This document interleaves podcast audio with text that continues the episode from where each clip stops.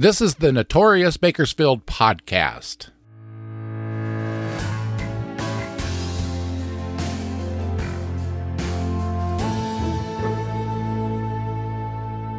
I'm Robert Peterson, the host and creator of this podcast that takes a look back at some of Bakersfield's most notorious crimes, events, and characters.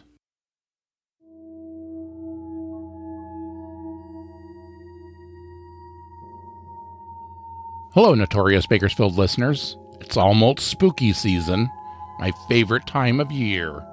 And yes, Notorious Bakersfield's annual Halloween audio driving tour will be back. This year's all new tour will take you to crime scene locations and spooky areas in Rosedale. The tour will be available for purchase beginning October 1st and run through the month of October. Keep an eye on Notorious Bakersfield's social media pages for links to purchase the tour beginning October 1st.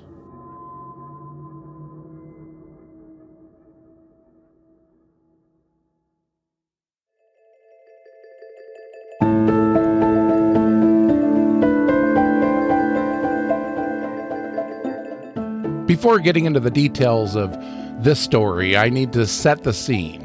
I need to establish the mood of Bakersfield around the time that this story happened. During the 1980s, Bakersfield citizens witnessed a series of lurid child molestation trials. These cases involved multiple alleged child abuse rings, and the dragnet ensnared dozens of individuals, 36 to be exact. Through coercive coaching and other manipulative tactics, Kern County investigators were able to get the children to make up outlandish stories, stories that involved the children's own parents and relatives. Many of the accusations the children made were so over the top, they were hard to believe at face value. But it didn't matter how unbelievable these accusations were, Kern County's district attorney at the time and a contingent of seasoned prosecutors went after the accused with a vengeance. One case in 1984 was the most infamous. It became known as the Satanic Child Molestation Ring. Children claimed they were forced to have sex with their own parents.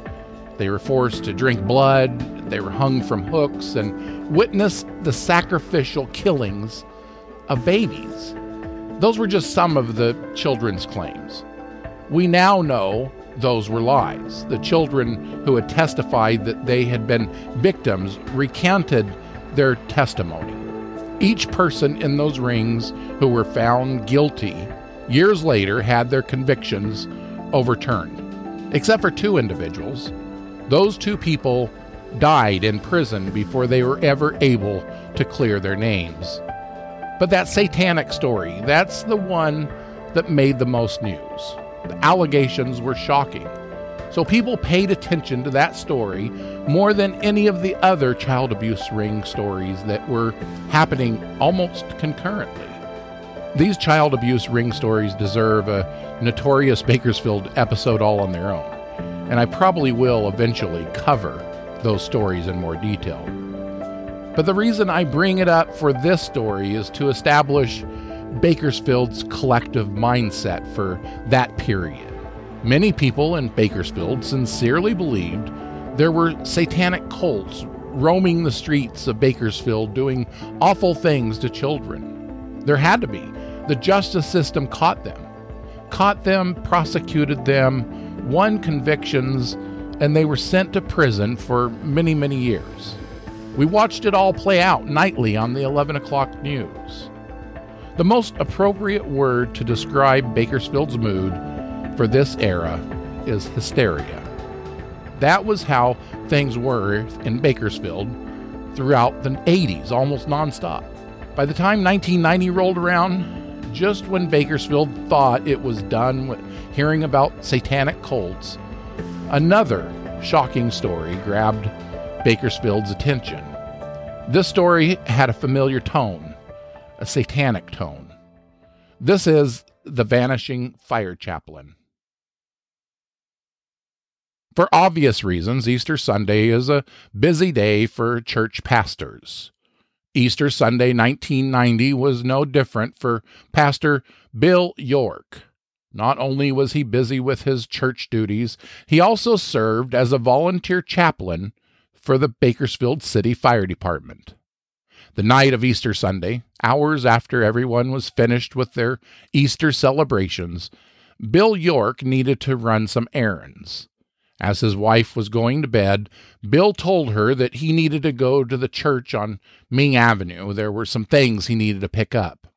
Then he was going to swing by two fire stations to check in on the firefighters, just to see how their Easter Sunday went.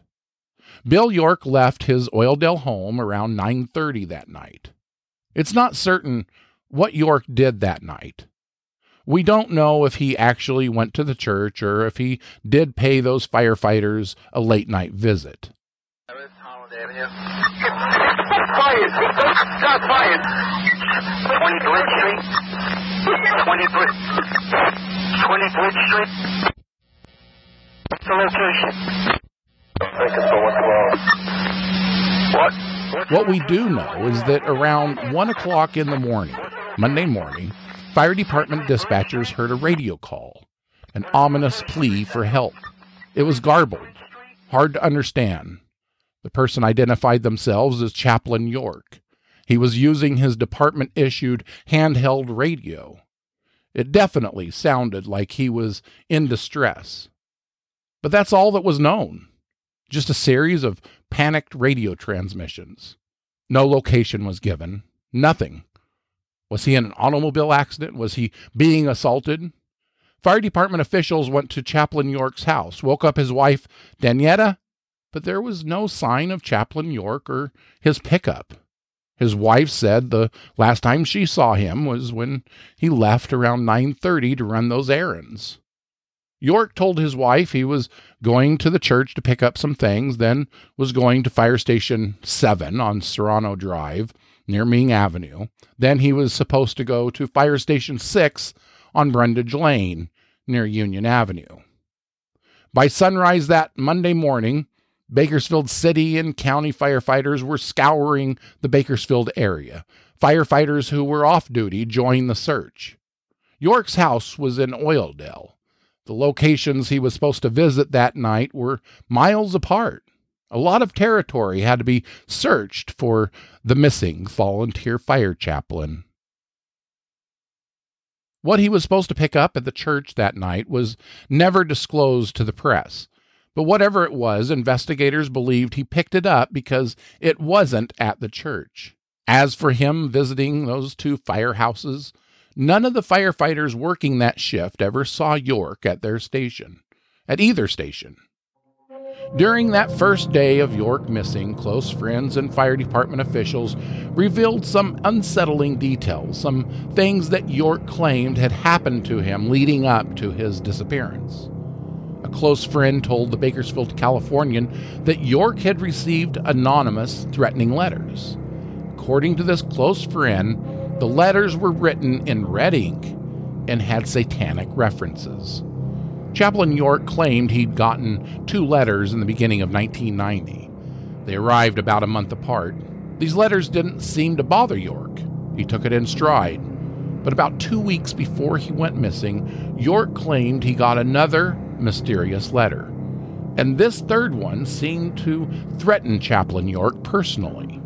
After receiving that letter, York was loaned a bulletproof vest for his protection. Two of the three letters were mailed to Fire Station 1 in downtown Bakersfield. The third letter was mailed to York's church.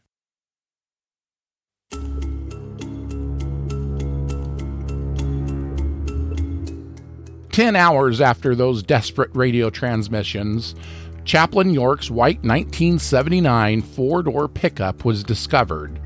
It appeared it had been driven off Golden State Highway near Airport Drive.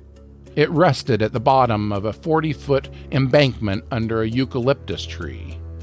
All of its doors were locked, but Chaplain York wasn't in or around his pickup. Kern County Sheriff's detectives were dispatched to investigate. There was a single set of shoe prints leading away from the pickup, but disappeared when they got to pavement. and there were no skid marks on Golden State Highway that would indicate York had been in a traffic accident or lost control and went down the embankment. Analysis of the scene also revealed all four tires of the pickup remained on the ground. If he had gone off the embankment at freeway speeds, investigators believe that at least one of the tires would have left the ground at some point. There was something conspicuously absent from the pickup blood. There wasn't any blood inside, on, or around the truck. Another thing to note here is the location of where the vehicle was found. York's pickup was only two miles from his house in Oildale. They searched all the possible routes he could have taken if he were to have walked home. In many respects, finding Chaplain York's pickup created more questions about his case than it answered. Bill York's wife, Danetta, sat vigil near the phone, hoping her husband would call home. The York family's phone did ring a lot, constantly, but all the callers were friends and family phoning to check in on the family and to offer support. The first 12 to 24 hours, Danietta spent answering the phones. But after that first day or so, she felt she should take a more active role in the search for her husband. Danetta worked in the field of publishing and decided to use the resources she had available to print missing person flyers. Now, each time a person called the house offering assistance, Danetta had something she could give them an arm full of flyers to distribute. She mobilized an army of volunteers to assist in this effort. People hung these posters in their neighborhoods and taped them on their windows of their cars. Vehicles all over Bakersfield became rolling billboards. Federal Express delivery drivers were pressed into action. They hung the flyers in their trucks and left a flyer with every package they delivered. Kern County Sheriff's detectives issued a public plea they asked for anybody to come forward who may have seen York or his white pickup immediately before he disappeared. Thursday, the fourth day of Bill York missing, at about 10:30 in the morning, fire department dispatchers received a fuzzy radio call from Chaplain York. He said he was on an Amtrak bus on the grapevine heading towards Bakersfield. He asked dispatchers to tell his wife he was okay and to have her meet him at the Amtrak station. When he stepped off the bus, he was disheveled and tired and walked with a slight limp. But he had no visible injuries. When he saw one of the missing person flyers posted at the Amtrak depot, York broke down in tears.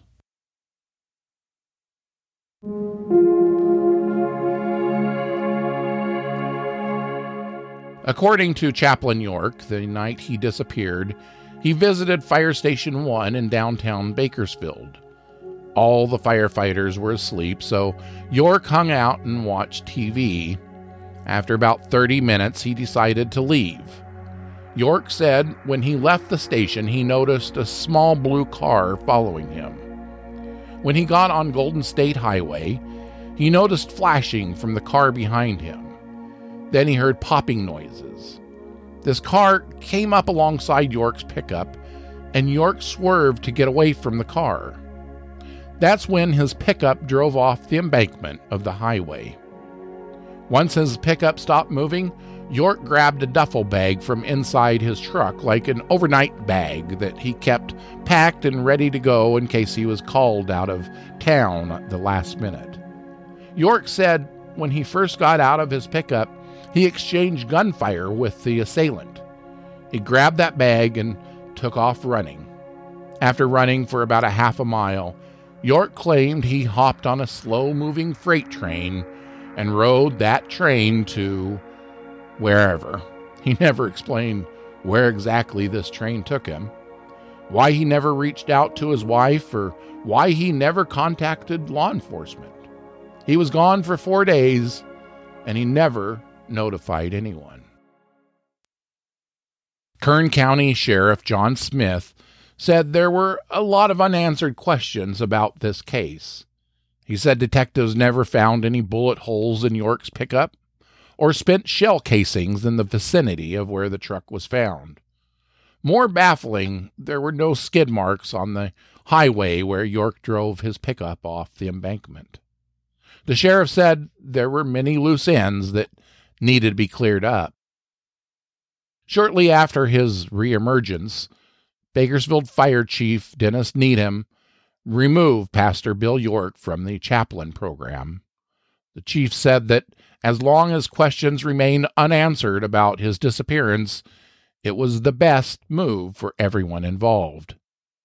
But there were others in the department and outside the department who were steadfast in their support of Bill York. The Kern County Sheriff's Office closed their investigation into York's mysterious four day disappearance without filing any charges. The report released by the KCSO didn't reach any conclusions, but it did highlight the discrepancies in York's story.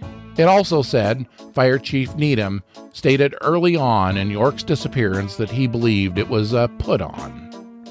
Over 30 years later, and Bakersfield citizens are still without answers as to what really happened to Bill York. Resources used to research the story the Bakersfield Californian. This is Robert Peterson. Thank you for listening to this episode. I'll be back next week, next Tuesday, with another notorious Bakersfield story. Until then, stay safe, stay out of trouble, don't become a future episode of the Notorious Bakersfield podcast. Have a good week.